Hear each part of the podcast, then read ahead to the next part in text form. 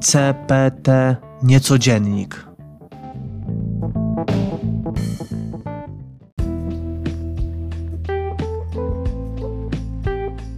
CPT Niecodziennik, czyli czas przeszły, teraźniejszy Niecodziennik, to seria audycji w podcaście Czas przeszły, teraźniejszy, w której będę omawiał bieżące sprawy polityczne, społeczne, technologiczne z punktu widzenia konserwatyzmu, czyli w odniesieniu do tradycji dawnych czasów.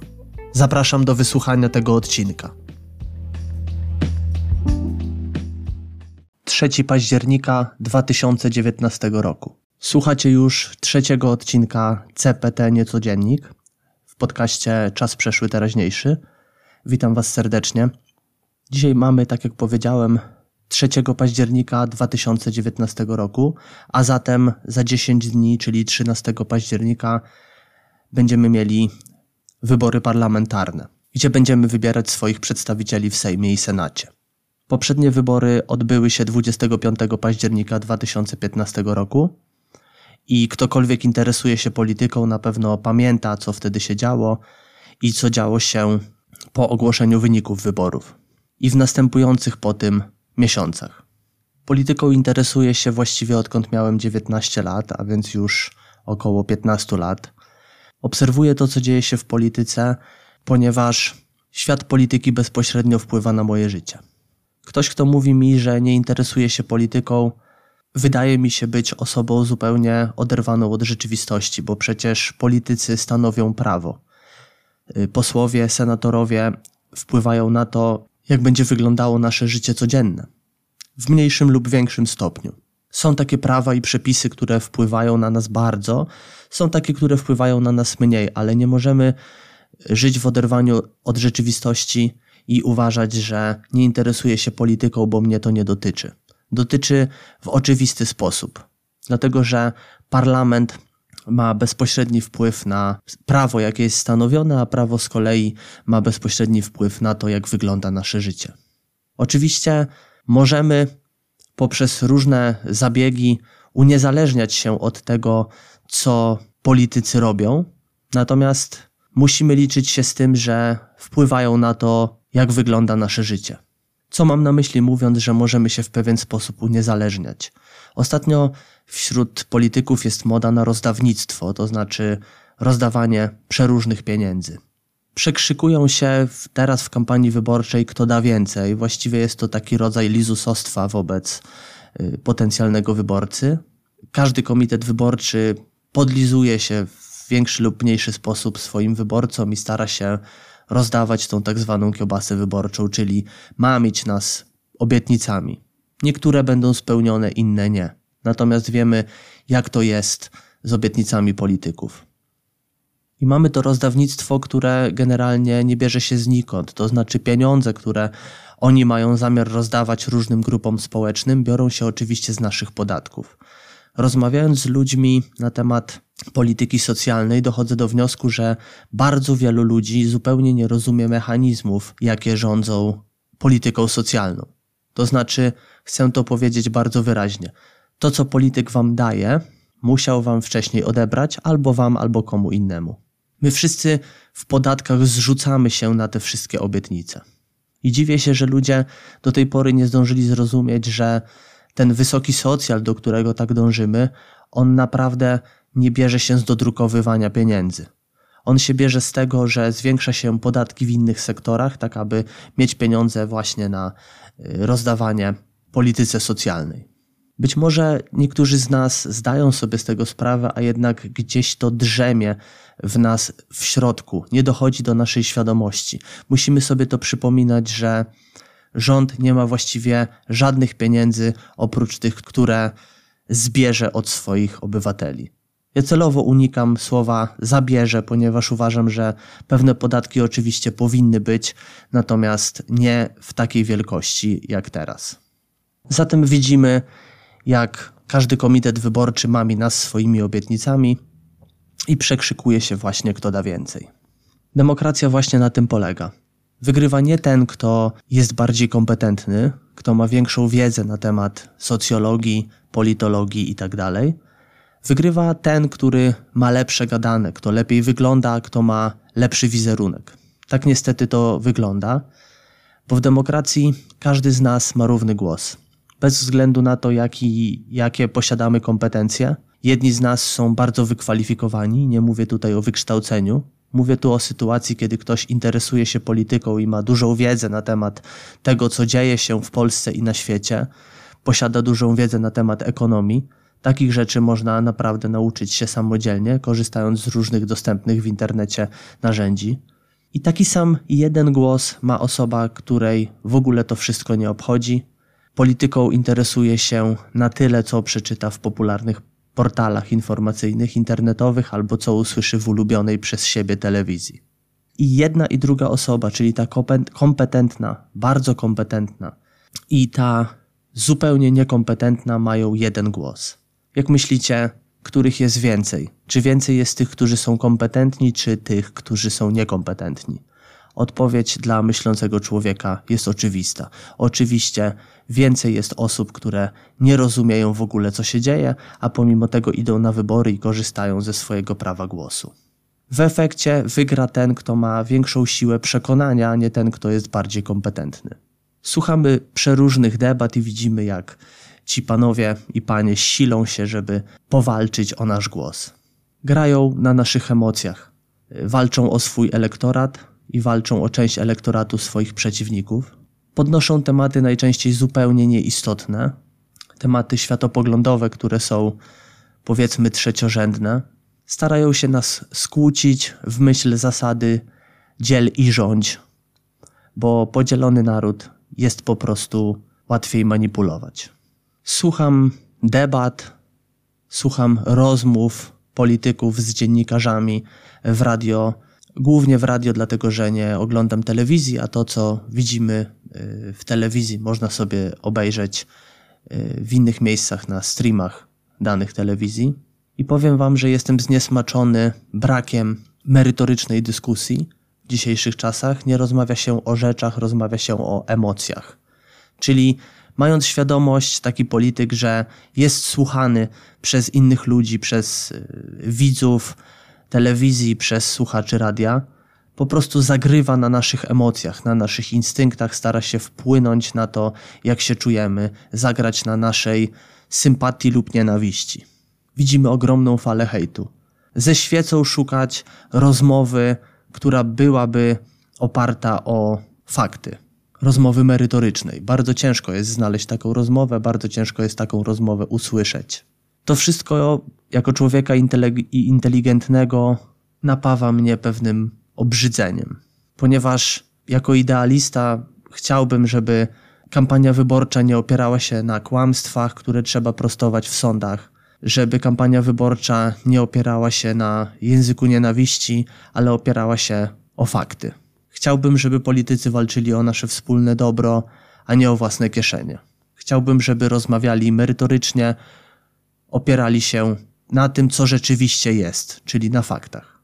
Wielu z nas zastanawia się, czy w ogóle pójść na wybory.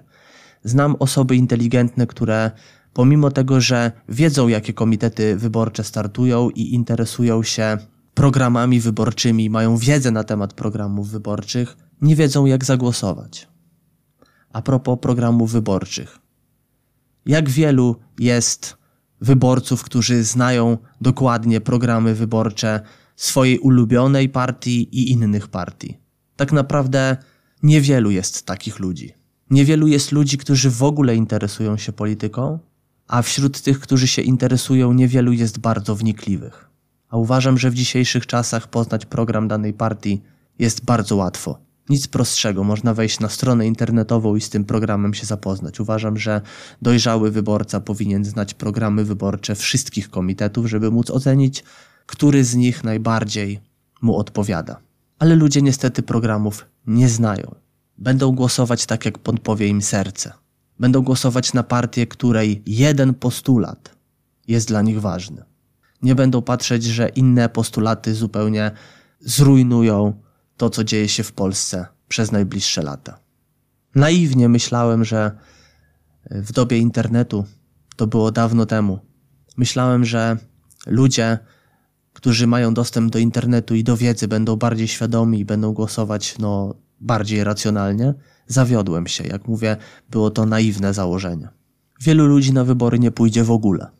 I pamiętam, jak kilka lat temu trochę się oburzałem na te osoby, które nie chcą uczestniczyć w wyborach. Dzisiaj nie mówię, że w ogóle im się nie dziwię, po prostu dziwię się im coraz mniej. Frekwencja wyborcza w poprzednich wyborach parlamentarnych w 2015 roku wyniosła trochę ponad 50%. Czyli około 50% uprawnionych do głosowania wzięło udział w głosowaniu, druga połowa nie była w ogóle przy urnie wyborczej, a więc nie podjęła decyzji co do tego, co dzieje się w państwie. Ciekawa jest tendencja, bo połowa interesuje się tym, co się dzieje, druga połowa nie interesuje się i nikt nie zastanawia się dlaczego. Ciekawy jestem frekwencji wyborczej w tych wyborach, zobaczymy jak to będzie, natomiast nie spodziewam się dużo wyższej niż 50%. Oby tyle było. Zobaczymy. To jest zatrważające, że połowa ludzi, którzy mogliby głosować, którzy mają pewien wpływ, prawo głosu, nie chce wziąć udziału w głosowaniu. I możemy na nich narzekać, możemy się na nich denerwować, że przez takich ludzi wygrywa ta czy inna partia. Natomiast mało widzę zainteresowania tym, co kieruje tymi osobami, że nie idą na wybory. Dlaczego tego nie robią? Oczywiście łatwo jest założyć, że im się nie chce. Na pewno dużej części z tych 50% uprawnionych do głosowania rzeczywiście się nie chce. Ale czy wszystkim nie sądzę?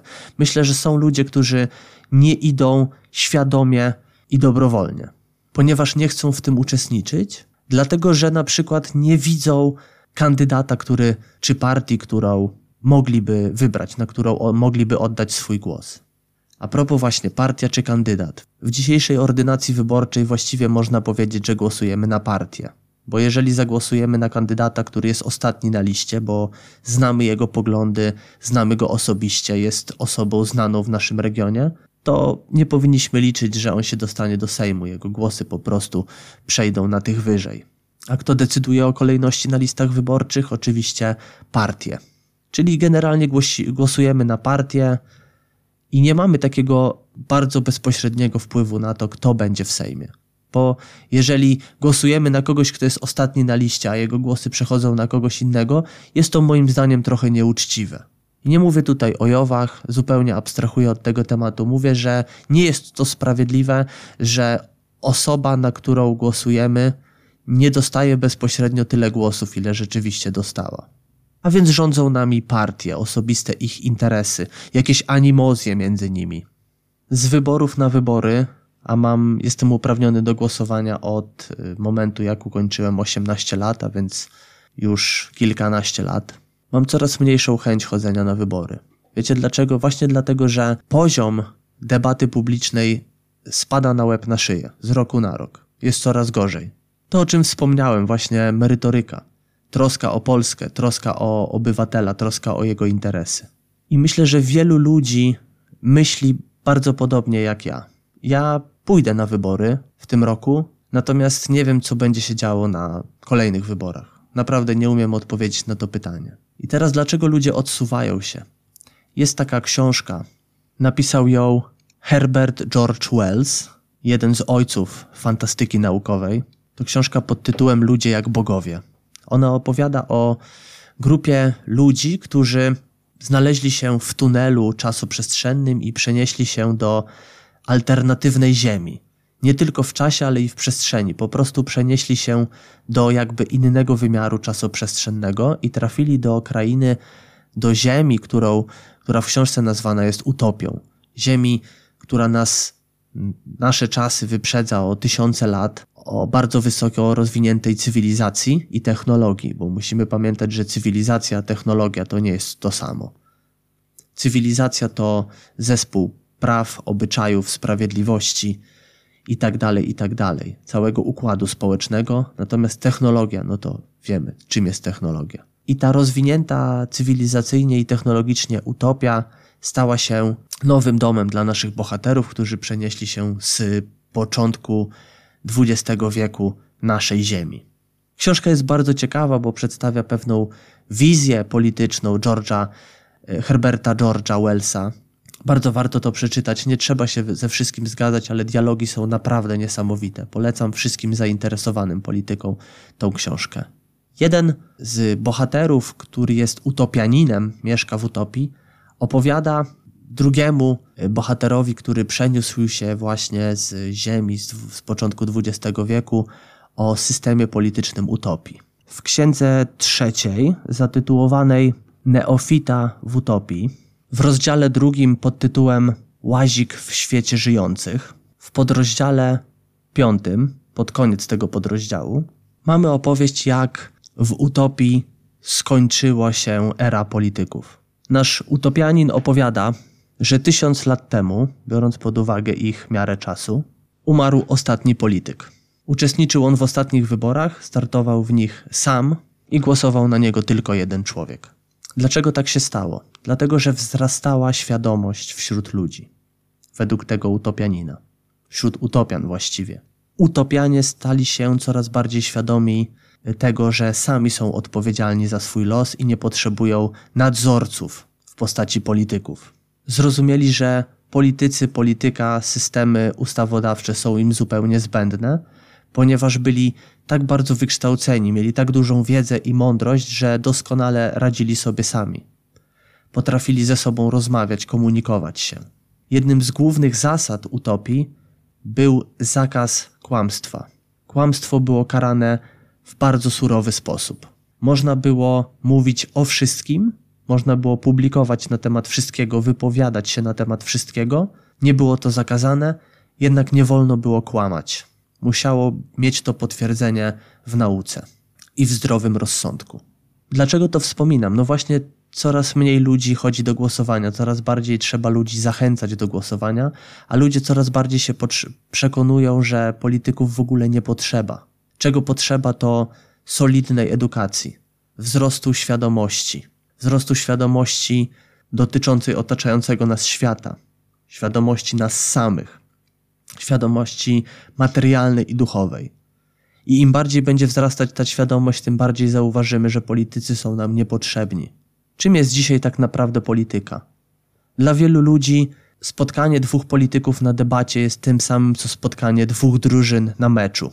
Po prostu kibicują swojej drużynie, mają taką plemienną potrzebę kibicowania komuś. Zawsze jak kończy się jakaś debata telewizyjna czy radiowa między dwoma kandydatami, to zwolennicy pana A twierdzą, że pan A wygrał, a zwolennicy pana B twierdzą, że pan B wygrał. Z mojego doświadczenia żaden z nich nie wygrał, przynajmniej tak to wygląda w moich oczach. Żaden z nich po prostu nie wygrał, bo mało w tym było merytorycznych wypowiedzi. Mało faktów, dużo emocji. I widzimy w Polsce, że te plemiona, bo mamy właściwie dwa główne plemiona, po prostu się zwalczają. Odkładają na bok rozum i po prostu walczą o swoje racje. A jest różnica pomiędzy racją a prawdą.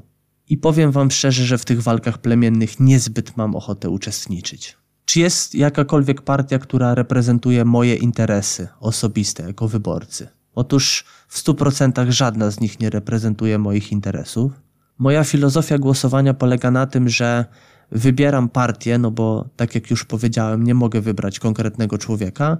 Mamy taką, a nie inną ordynację wyborczą, zatem wybieram partię, która reprezentuje interesy, które uważam, że są Polsce jak najbardziej potrzebne. A więc w momencie, kiedy dana partia przedstawia w swoim programie rzeczy, które uważam są najważniejsze y, w dzisiejszym czasie i trzeba je przeforsować, to na taką partię głosuję. Nie mam za bardzo innego wyjścia, bo mogę y, nie iść na wybory, a na wybory póki co chcę chodzić. W nadchodzących wyborach 13 października życzę Wam tego, żebyście wybrali zgodnie z swoimi przekonaniami. Żebyście nie opierali się na emocjach, tylko naprawdę ocenili, co Polsce jest dzisiaj potrzebne, Waszym zdaniem, i zagłosowali na partię, która chce te potrzebne rzeczy wdrożyć, wprowadzić w życie. Zachęcam Was do tego, żebyście głosowali świadomie, w oparciu o wiedzę, a nie w oparciu o osobiste odczucia. Odczucia nie powinny mieć w polityce żadnego znaczenia. Życzę Wam wszystkiego dobrego na nadchodzący tydzień i mam nadzieję, że niedługo spotkamy się w kolejnym odcinku podcastu Czas Przeszły Teraźniejszy. Bywajcie.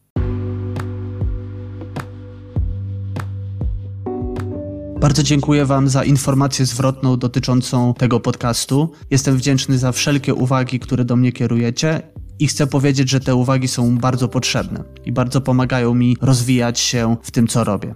Zwracam się tradycyjnie do Was z prośbą, aby jeżeli ten podcast jest dla Was ważny, jeżeli uważacie, że treści w nim poruszane wnoszą coś do Waszego życia, to możecie podzielić się linkiem do tego podcastu, czy nazwą tego podcastu ze swoimi znajomymi, bliskimi czy dalekimi, tak aby i oni mogli skorzystać z tych treści, tak jak Wy z nich korzystacie. Zachęcam Was do tego, abyście kopiowali link do tego podcastu, umieszczali je w swoich mediach społecznościowych, czy wysyłali je chociażby SMS-ami do swoich znajomych. W ten sposób ten podcast będzie trafiał do większej liczby odbiorców i będę się z tego bardzo cieszył. Do usłyszenia już wkrótce. Bywajcie.